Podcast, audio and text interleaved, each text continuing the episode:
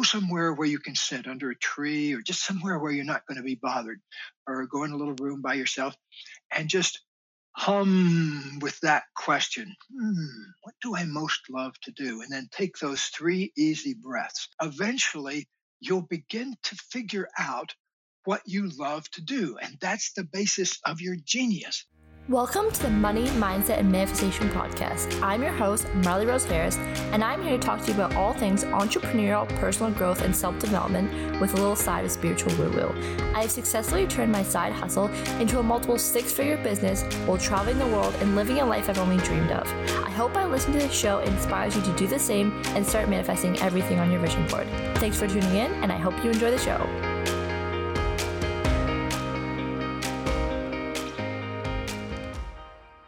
Hey guys, welcome back to another episode of the Money Mindset Manifestation Podcast. Holy shit. Today we are talking to the one and only Gay Hendricks. And this is such a big manifestation for me.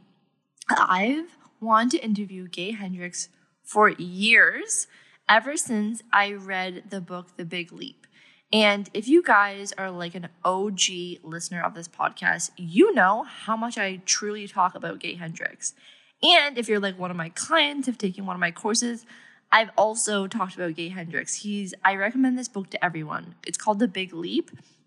And essentially he teaches how to overcome your upper limit and what an upper limit is. So I was so excited to have him on the podcast today. He is he just far exceeded my expectations. He was so incredible, gave the best advice. I was like making notes the whole time and was just the loveliest human to chat to. So I'm really, really, really so excited to share this episode with you guys. I think you're to love it. We also talk about getting into your zone of genius, um, which is so important. And the way he described it was mind blowing. So I'm so excited for you guys to jump into this episode. I'm going to hop right in because I don't want to take up too much time because literally the episode is so good. So I'll talk to you guys next week and I hope you enjoy the episode. So, thank you so much, Gay Hendricks. I can't believe I'm saying that, to be here with me today on the podcast. I know all my listeners are going to be freaking out because I literally talk about you maybe every podcast episode. and for those of you who are living under a rock and maybe don't know who Gay Hendricks is, could you just give a brief description of you know how you got into this work and how you discovered this passion of inspiring others to you know push back their upper limit? Well i think underneath every healer is somebody that had a experience of healing themselves. And so I think that I originally got into the field of transformation back in my 20s because I I kind of stumbled into learning some things about meditation and body therapies and breathing and movement and I used all of those to heal myself.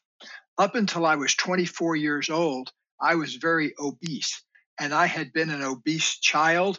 Uh, I was the only fat person in a family of all skinny people. So I was taken around to different medical specialists to try to figure out why I was eating the same food they were eating and gaining weight all the time.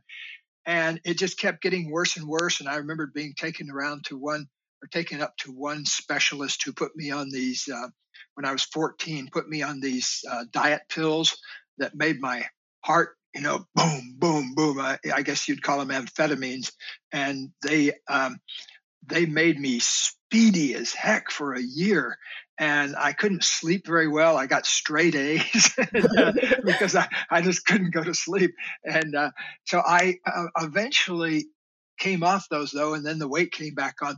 So anyway, to make a very long story short, when I was 24 years old, I had an experience that changed my entire life. And I was 300 pounds at the time. By the way, today I weigh about 180 pounds. I'm six feet tall, so I look athletic in build. Um, you wouldn't suspect that I'd ever been obese. And so I went out for a walk, and I was in this terrible relationship that I was trying to get out of. and we fought all the time. And I had a crummy job, and you know I didn't like my body, and I smoked heavily cigarettes at the time, and so I was ripe for a big transformation because almost everything was off center in my life. And I went out for a walk, and I had a slip and fall where it wasn't like I um, knocked myself out unconscious, but it was like I knocked myself out of my normal way of seeing myself. I slipped and fell down on the ice um, on a little road in New Hampshire where I was uh, working at a boys' boarding school at the time uh, as a teacher. And I slipped and fell and I went whoomp down on my back and whacked my head. But I, as I say, I didn't knock myself out. But for about two minutes, I had this very unusual experience of like it, it, it knocked me out of my normal perception of myself. And for about two or three minutes, I could see and feel down through all these levels of myself. I could feel I had all this anger that I'd never acknowledged, and I could feel all, all this old sadness that I'd never acknowledged about my father's death and other things that happened to me as a kid. And I could feel all these fears that I had. And mainly the big fear was that I was going to die before I ever found out who I really was, who I, you know, before I could get myself out from under my old programming that made me weigh 300 pounds. Because I'd tried every diet and I'd tried all the pills and nothing ever worked. And so I, I had the sense it was going to be all up to me. And in this moment, in these couple of minutes, I felt all my emotions for the first time. And I could see how a lot of my fat was there to keep me from kind of protect me from feeling all these old emotions of sadness and anger and fear. But then something else magic happened, Marley. As I opened up and let myself feel all these emotions that I'd never felt, I felt this other thing, which was the sense of pure consciousness that was like the matrix that held all our emotions and all our experience. But it's like we get it free. It's our pure consciousness. It's who we really are at our deepest sense of ourselves. And I could actually feel it. It was this big, spacious, oceanic feeling, kind of like the sky without any stars in it, you know, just this pure space. Anyway, that was magic. And I realized that was who I really was inside.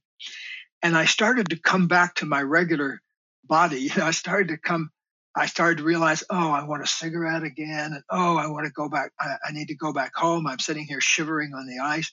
And but I had the presence of mind to do this thing that I believe changed my life. I made a vow, I made a commitment. I said, I'm going to do whatever it takes in my life to feel that pure consciousness all the time.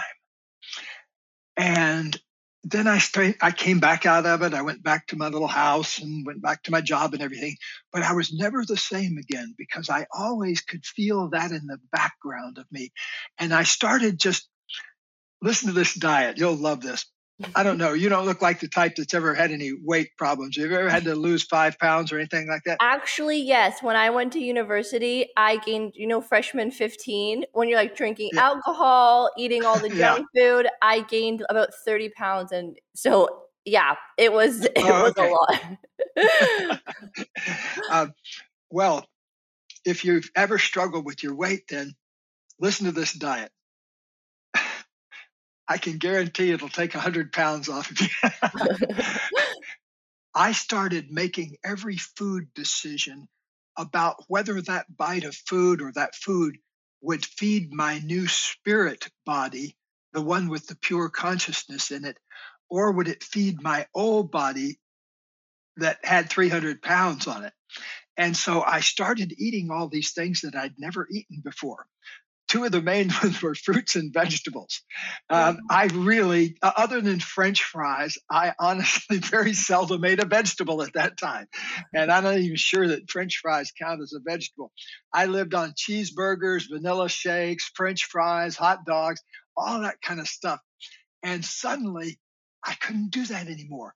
I started living on blueberries and salads and very light kinds of things that fed my spirit. And guess what? After about a month, I'd lost 35 pounds. Wow. And then I encountered this thing that I bet you're going to want me to talk about in our conversation called the upper limit problem. And the upper limit problem is one of the two main concepts in my book, The Big Leap, as you know, and the other one being the genius zone, how to get into your genius zone and use your life as an expansion of your genius every day. But I got a close look at the upper limit problem for the first time.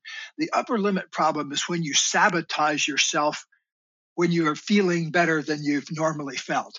And most of us can't tolerate an expansion of our good feeling very much before we trip over one of our old fears and up comes an upper limit problem. Well, here's a classic upper limit problem. After a month, I'd lost 30 some pounds and I was feeling great if you looked at me, I still weighed 270 pounds. But if you'd known me a month before, I, when I'd been a 300 pounder, I uh, I looked different. You know, I wasn't a ballerina yet or anything, but I I looked substantially smaller. But there I was. I'd lost 35 pounds, and I walked past an ice cream shop and I saw a family of four eating a banana split with three different kinds of ice cream and a couple of bananas and caramel stuff and all that. And I just lost my consciousness. And I went in there and I ordered one. And man, for about 20 minutes after I was eating it, I felt like a million dollars. You know, when the sugar is pumping through your body. Whee, I was walking down the street feeling like a cheerleader. And all of a sudden, 20 minutes later, it was like somebody punched me in the stomach. I got the worst stomach ache I'd ever had in my life. And I actually was doubled over on a busy street in Cambridge, Massachusetts. And people were saying, Are you okay, sir? Are you okay? And I definitely wasn't okay, but they didn't need to hear the whole story. But that was my first upper limit problem where I, mm. I was humming like a top and all of a sudden boom found a way to sabotage myself. So anyway to make a, a, very long story short over the next year i lost 100 pounds and i also changed my eyesight unexpectedly. I no longer needed to wear glasses. My eyes kind of corrected themselves and i'd worn glasses since i was in the third grade and i always thought i needed glasses and suddenly i realized when i was 24 that I could see okay. And I even passed my driver's license test for the first time in my life without wearing glasses when I was uh, just after I'd lost that 100 pounds and everything. So it had a remarkable effect on me. But I want to go beyond that and say that what I started, how that affected my work is since I knew I could transform myself completely, it gave me an unshakable faith in other people's ability to transform themselves. And I think that's one of the things that we really need as human beings is somebody who really can see our highest potential. Mm. You know, even when we can't. I remember my when I was a high school student, I remember my guidance counselor, Dixie Jean Allen, a lovely woman, uh, now passed on. She I don't know how she did it, but she saw my potential, the person I would eventually become. And she gave me tools for how to steer myself and get myself into a good college, for example. When I first talked to her, I was I knew my mother didn't have much money and I hadn't heard of academic scholarships, so I figured I'd just go to the local junior college. But Miss Allen said to me, No, you could get into an Ivy League school if you wanted to, or a, any kind of good school. And I mean, it truly had not occurred to me that you could get an academic scholarship. I thought scholarships were for football players and things like that, which I was, but I was a terrible one. I knew I couldn't get an athletic scholarship. But anyway, she she saw my potential. And now one thing I've had ever since that moment, that was 50 some years ago now, almost 55 years ago, I guess, when this happened. And ever since then, I've seen maybe 20,000 clients in my office individually and about four or 5,000 couples. And I've worked with about a thousand business leaders. And all that whole time, no matter who I was working with, I could always see that pure consciousness in them that was trying to be liberated. I could see that genius in them, and I began to want to invite it forth. And the big leap is all about how to do that, of course. And my new book, The Genius Zone, is the sequel to the big leap. It's a kind of a refinement. It's I always say uh, the big leap will teach you how to soar like an eagle, but the genius zone will teach you how to do it effortlessly. You know, mm-hmm. so you're mm. not flapping your wings effortlessly, you're just riding the wind currents. Just gonna take a quick break to tell you about something so exciting. So, you guys, I launch my one to one coaching only twice a year. And guess what? We're in enrollment phase right freaking now. So, what is my one to one coaching and who is it for? My one to one coaching is for anyone who is hoping to build a life of financial time and location freedom. You want to build and grow your business. You want to be able to work from anywhere in the world, have location freedom, and heal your money um, beliefs once and for all. If you want to double your business, find your passion, um, create systems and strategies that allow you to grow and scale beyond a life you've ever imagined, this is for you. So I only work with people who are ready, who want to go the next level, and are ready to commit to this next level version of them. So if that sounds like you and you want someone in your corner to cheer you on, to hold you accountable, and to give you advice and tips on literally exactly how to make your dreams a reality, then check out the link in my bio. It's to apply to join my one to one coaching, and there's more information there. Um, I highly recommend that you read the testimonials of past um, clients who I've worked with to see that the success that they've been through, you know, hitting their first 10K months, hitting their first 20K months, um, you know, increasing their income 700%. This has all happened. And even just clients who've just started their freedom business and now run a business that allowed them to quit their um, nine to five job. All my babes who started with me last cohort who were still working nine to five have all quit and now they're self sustained. Isn't that crazy? So, yeah, so excited. So if you want to learn more, check out the link in my bio. It feel, feels like a hell yes. Um, I welcome you to apply. And if you have any more questions, please message me on Instagram. I'm so happy to answer them. All right, babes, back to the episode. Wow. Gay, you know what's so funny to me is that I feel like so many people go on these journeys, these like psychedelic mushroom journeys, ayahuasca, and you had this whole awakening just by smacking your head on some pavement. yes, which I do not recommend to any of your listeners or viewers, by the way. You can find a much friendlier way to do it. So I don't want you all going out and falling over on a road. Yeah, everyone's like trying to smack their head on the pavement to get the same the same no, awakening. Just read the big just read the big leap it'll keep you from uh, beating your head against the wall yeah so this is really fascinating to me and i was just actually having a conversation with my friend last night with something similar have you ever heard of Dolores Cannon Dolores Cannon no. Oh it's so interesting because what you're sharing about how you had this realization that oh if i ate food that was best for my soul and what my soul wanted to make my soul more pure is how you lost the weight and that's such a beautiful massive reason right? And something that i'm really passionate about is creating and tony robbins talks about this all the time is like creating massive reason. And so i feel like in your story what i'm pulling out is of course everything we're going to talk about the upper limit but also like you created massive reason when you didn't already have that right for losing that weight and have you applied that principle to other areas of your life, creating massive reason to make change? Well, the main place that I did it, uh, my wife Katie and I, um, she's my co author of 10 of my books, and she's also a psychologist. And we've been together for 42 years now, and we've worked together that entire time. As a matter of fact, we just uh, came back from celebrating our 40th wedding anniversary. Wow, congratulations. Uh, yeah, Thank you. Well, when I got into my relationship with her, I was 33 or 34, I think, and she was a few years younger. And during my teens and my 20s, I, I created one relationship disaster after another. And they all seemed to go about six months and then things would fall apart.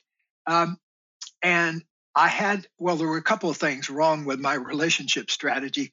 One, based on having grown up in a family where there was a lot of addictions, when I first started going out with, uh, like in my college years and everything, dating, and uh, even in high school, I tended to pick women who were addicted to something.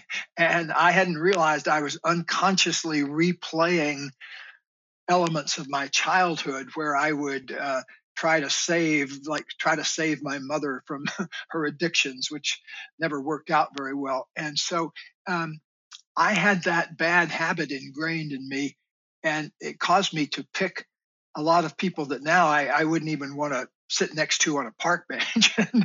The uh, just because of the level of toxicity they include in, in exuded. And so later though i kind of got off that pattern and i just realized i would create one disaster relationship after another. I always say my relationships had the trajectory of the Titanic. They would start with great fanfare and lots of celebration, and then we'd hit an iceberg about six months or a year into it. And I uh, say it took me a long time to figure out who the iceberg was because I thought it was out there. And I realized it was in here in my own resistance to intimacy and my own not knowing how to receive love. Mm. You know, I'd mm. received a lot of love, but it was often came along with other kinds of toxicity. And so I needed to kind of get myself purified there. So I was single for about, oh, seven years or so um, before I, I met Katie. And I had figured out this three things really. I, I figured out I messed up relationships by not telling the truth like if somebody asked me, How are you feeling? or What are you feeling? I would just stonewall them and say, Oh, nothing, or I'm fine, thanks, or something like that. And any number of women had told me in my teens and 20s, you know, you never say anything about your feelings. You know, if I ever ask you what you're feeling, you always make a joke about it or something. So I figured, okay, one way I can make relationships work if I scrupulously tell the truth about everything. Like if I'm scared, I'll say I'm scared. If I'm mad, I'll say I'm mad.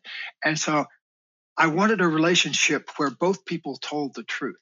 Mm. And the second way I had messed up relationships is by running for the victim position whenever something came up, when the other person would be upset. Eh, you know, they'd start telling me about something they were upset and I'd say, well, wait a minute, what about you? You know, so I'd I'd get in the victim position and blame them for being the persecutor. And of course, they mm. would do the mm. same thing for me. They would blame me. And then we would get into these things that would go on for weeks sometimes. So I said, okay, no blame ever again. I'm going to take personal responsibility for anything that comes up, even if it looks like it's the other person's fault, especially if it looks like it's the other person's fault. Mm. So I'm going to stay out of the victim position. I'm going to say, okay, I take responsibility for whatever dramas I experience in my relationship. The third one was really important because I wanted to create a relationship with a woman where both of us were equally dedicated to our creativity. Because in the last relationship I'd been in before I met Katie, it was a big issue because I'm a writer and I go in a little room by myself just about every day of the week, Saturdays and Sundays included, and I write from about 5 a.m. till about 7:30 or 8 a.m. That's my sweet spot of my creative time. I sleep from 10 to 4 and wake up around 4 every day. And then from 5 to 8 or so, I'm, I'm busy uh, working on my stuff. Anyway, if that's not okay with the other person, if they think I ought to be doing something else during that time, that sets up a fundamental clash.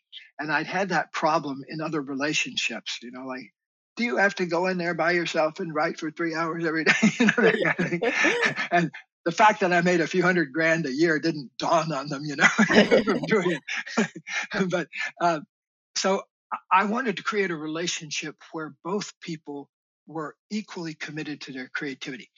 So in 1980, I walked into a room in Menlo Park, California, and it had about 50 people into it. It was a large gathering.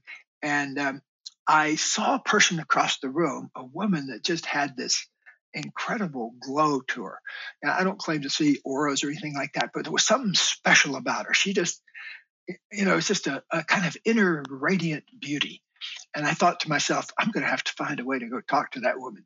and so um, eventually, actually, she came over to me, and I, I, had, I didn't even have to make the effort. And so we started talking, and I said, I'd love to ask you out for a cup of coffee, but I want to tell you that I just had this realization of the three things I want in a relationship. And I told her that the honesty and the taking responsibility and the commitment to creativity. And I said, so let's just get it out of the way front up front. Are you interested in that sort of thing? And if so, would you like to have a cup of coffee with me? And you know, it took her it took her about 15 seconds to kind of compute all this, but she said, "Yes. How about lunch?"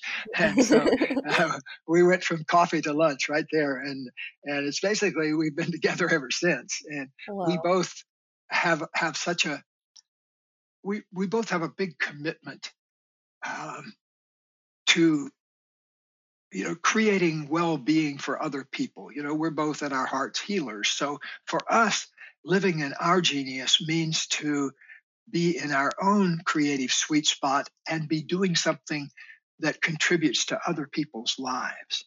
You see marley i think people think of genius as you know a mad scientist out in the woods creating you know um, things that blow up or something like that. But mm-hmm. really, genius is you doing what you most love to do in a way that makes a genuine contribution to other people's lives. To me, I've been around this planet now for 77 years, and to me, the people that are happiest here are people that are making a real contribution to other people's lives, while also, of course, making a contribution to their own lives. You know, some people contribute to others in a way that depletes them and they become martyrs you know they sacrifice themselves for others. And you know there's a personality type that likes to do that but i'm not that type. I think we ought to create our own well-being as well as contribute to the well-being of other people. You know like it says on the airplane put your mask on first before you put your kids on because you want to model what you're teaching. Uh, mm. I want to model the fact that we can be about creativity. We can be about creating more love in our lives. We can mm. be about creating more genius and bigger contribution. And if we do that, we're living in a way that looks different from, mm-hmm. you know, like imagine, Marley, if I were talking to you and I were saying, now, Marley, it's real important for human beings to contact their real genius, isn't it? Yep. And, you know, it wouldn't be very meaningful because it wouldn't be true to who I am. And in fact, who I am, I wake up, up every day just crazy about my life and what I get to do every day. I mean, this is what I get to do every day, and also consulting with clients and uh, people I mentor. I, uh, in my spare time, I mentor three or four people every year that are in um, entrepreneurs mostly that are doing something big in the world. And so I take them on and I mentor them uh, for a year. It's very satisfying to me because I love to see people contact their genius and I love to see people do it in such a way that really changes the world, that makes a real contribution to other mm. people. Wow. Hey, a lot of the my listeners always reach out and say, Marley, how do I find what my purpose is? I'm feeling lost, disconnected. Do you have specific advice you would give to someone who's maybe in the very beginning of that journey and doesn't even know where what their genius is yet? Do you have specific tool, like one specific tool maybe that they could use to uncover what that is? Let me give you a $25,000 tool uh, as a gift today, and your your uh, listeners and viewers can uh, check it out and see if it works. Uh, we have a thing here at the Hendricks Institute where corporations will send us their CEO to work with for a day, and they're the only client. You know that that they're with us from nine to six, and so it's a very intense day, and it costs twenty five thousand dollars for the person to do it. The first thing we get them to do is they go in a little room that doesn't have anything, even a clock on the wall, and has one chair in it. And they sit down on that chair, and then we invite them for 10 minutes to do the following thing we teach them how to say a wonder question. A wonder question is a question you really would like to know the answer to and you really don't know the answer to. So you you genuinely wonder about it. And so here's how a wonder question goes. Hmm, what do I most love to do? Hmm, what do I most love to do? And so we ask them to, for 10 minutes, to do nothing but ask that question and then take three easy breaths. Then ask that question again to actually wonder about it. So here's how it goes. We ask them to do some of it out loud and some of it in their mind. But let's say they're doing it out loud. So they say, hmm, what do I most love to do? And then three easy breaths. And we ask them to take 10 second breaths. So it's five seconds in, five seconds out. So very slow, easy breath. And the reason we ask for that pace is because if you breathe at that pace, it turns off any stress chemistry that you've got circulating in your body. So if you can get your breath slowed down to about six or seven times a minute, you gradually turn off that stress chemistry. So that's all they do for 10 minutes. And you know, people come out of there and they they sometimes say, I got it. I, I got my $25,000 worth already. Whatever else we do today is great, but eh, you know, because they'd never before focused in on that particular question. So here's something that you and everybody else can do to great value at any time. And that is go somewhere where you can sit under a tree or just somewhere where you're not going to be bothered or go in a little room by yourself and just hum with that question hmm, what do I most love to do? And then take those three easy breaths. And taking the breaths are even as important as the wonder question because you're giving yourself time to kind of mm, reflect. And what you'll notice is your mind will start jumping in like crazy and it'll say negative things like, oh, that's ridiculous, or you don't love anything, or you don't know how to love, or, you know, it, it's crosstalk from your mind. But eventually you'll begin to figure out what you love to do. And that's the basis of your genius. So the essence of your genius is what you most love to do and what makes your biggest contribution. And so when you can make that connection between those two things, you're operating in your genius zone. Mm. So the first thing to do is ask about, like, think about your whole day from 6 a.m. whenever you get up till midnight when you go to sleep or whatever. Think of that whole sweep of time, especially the work portion, and say, hmm, what about my work do I most love to do? Because, see, when I first started thinking about this uh, 30 or 40 years ago, I realized I was only spending about 10% of my own time in my genius zone. And when I mm. first realized that, it was like, oh my gosh, you know, how, how can I possibly teach this if I'm only doing 10% of it? So even before I ever started teaching this, I started focusing on increasing my own from first 10 up to 30% and then 30 to 50%. And then eventually, somewhere around in the 1980s, I set my intention for being at 100% by the end of the 1990s.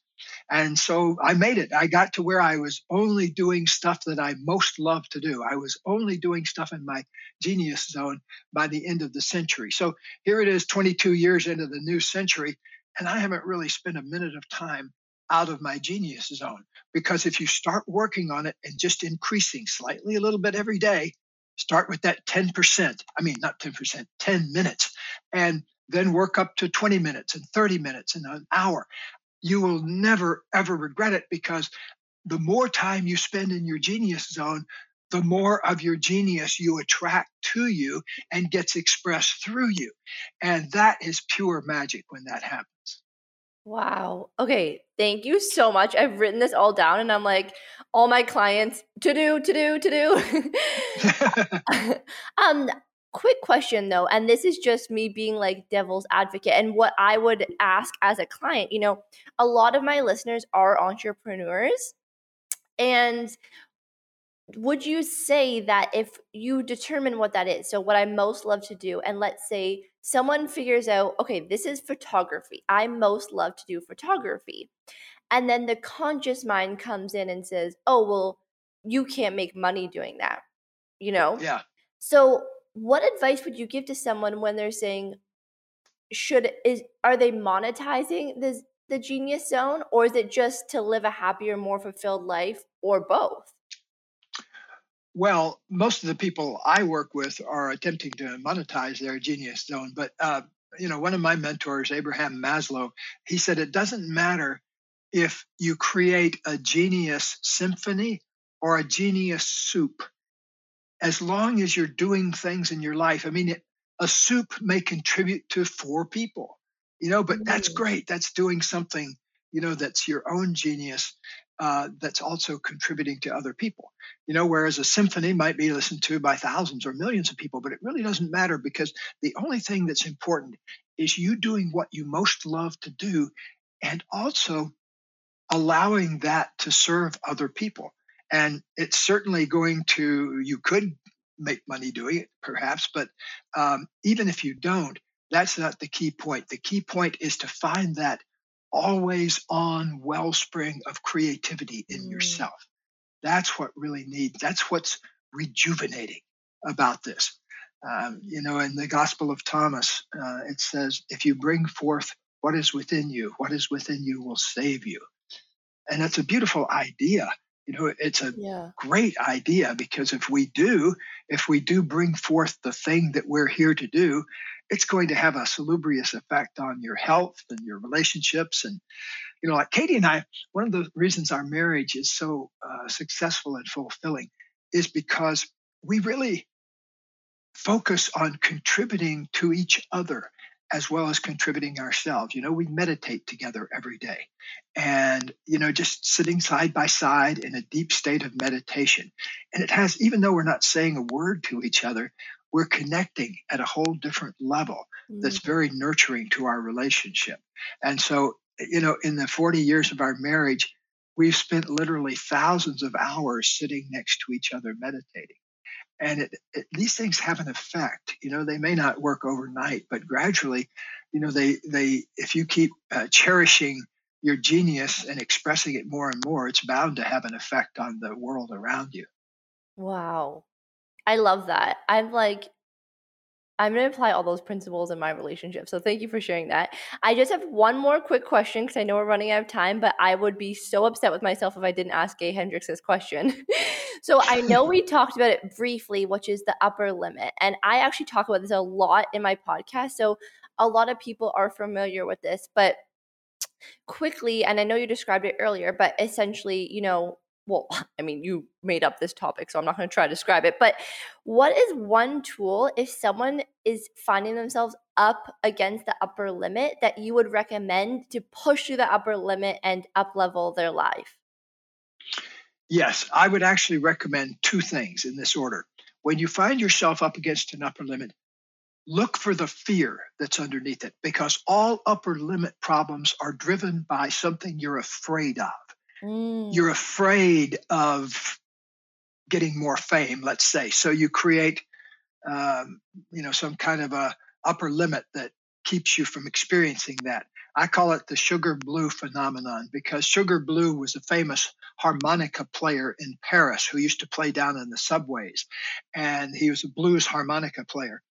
And Mick Jagger was walking through the subway one time and heard him and was just blown away and invited him to come that night and play at the Rolling Stones concert in Paris. So, wow. From the subway to the Palladium in one day. Unfortunately, he didn't get to play though because security wouldn't let him in because they found a couple of joints in his pocket. and so, oh, you know, that's a heartbreaking moment. You know, you get your big chance and then your old habits knock you back down. So that's a classic example. Another thing, a lot of people, if they get into the fear of getting more famous or expanding or letting their light shine more, they'll find some way to get sick so mm-hmm. they they'll get scared and then they get sick. And so take a look next time you're feeling an upper limit coming on. ask yourself, hmm, what's the fear underneath this? And also, number two, what is the limiting belief that I'm operating out of? Like a limiting belief is you don't deserve love. Maybe you've somebody told you that. That's you know what I call the Stephen Sondheim problem. Stephen Sondheim went to visit his mother on her deathbed. And you know, he's a great songwriting genius and the last words of his mother was, I wish I'd never given birth to you. Clunk. You know, and so that's a kind of a horrible upper limit problem uh, to have, you know, to go out of love for someone and then have them, you know, shoot it down like that. Mm. Apparently, he had a pretty difficult relationship with his mother. Right. But we will all, if we're going to have an upper limit, we'll find some way to do it. We'll stub our toe or get a sore throat or something. But here's the thing when you uncover those limiting beliefs, go back through them and change all the I can'ts to I can.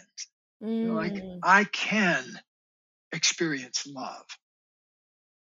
I am worthy of abundance rather than I have to be poor all my life. See, all it takes is one positive thought to open up a little crack. And you know how you sometimes see a flower coming up through a crack in the pavement?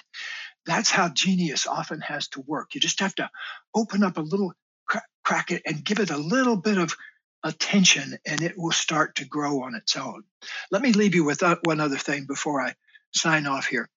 There's a simple commitment that I invite people to make when they're here in my office uh, with me, and I will um, share it with you, and then you can share it with your folks out there. But the uh, commitment is I commit to bringing forth more and more of my genius every day of my life.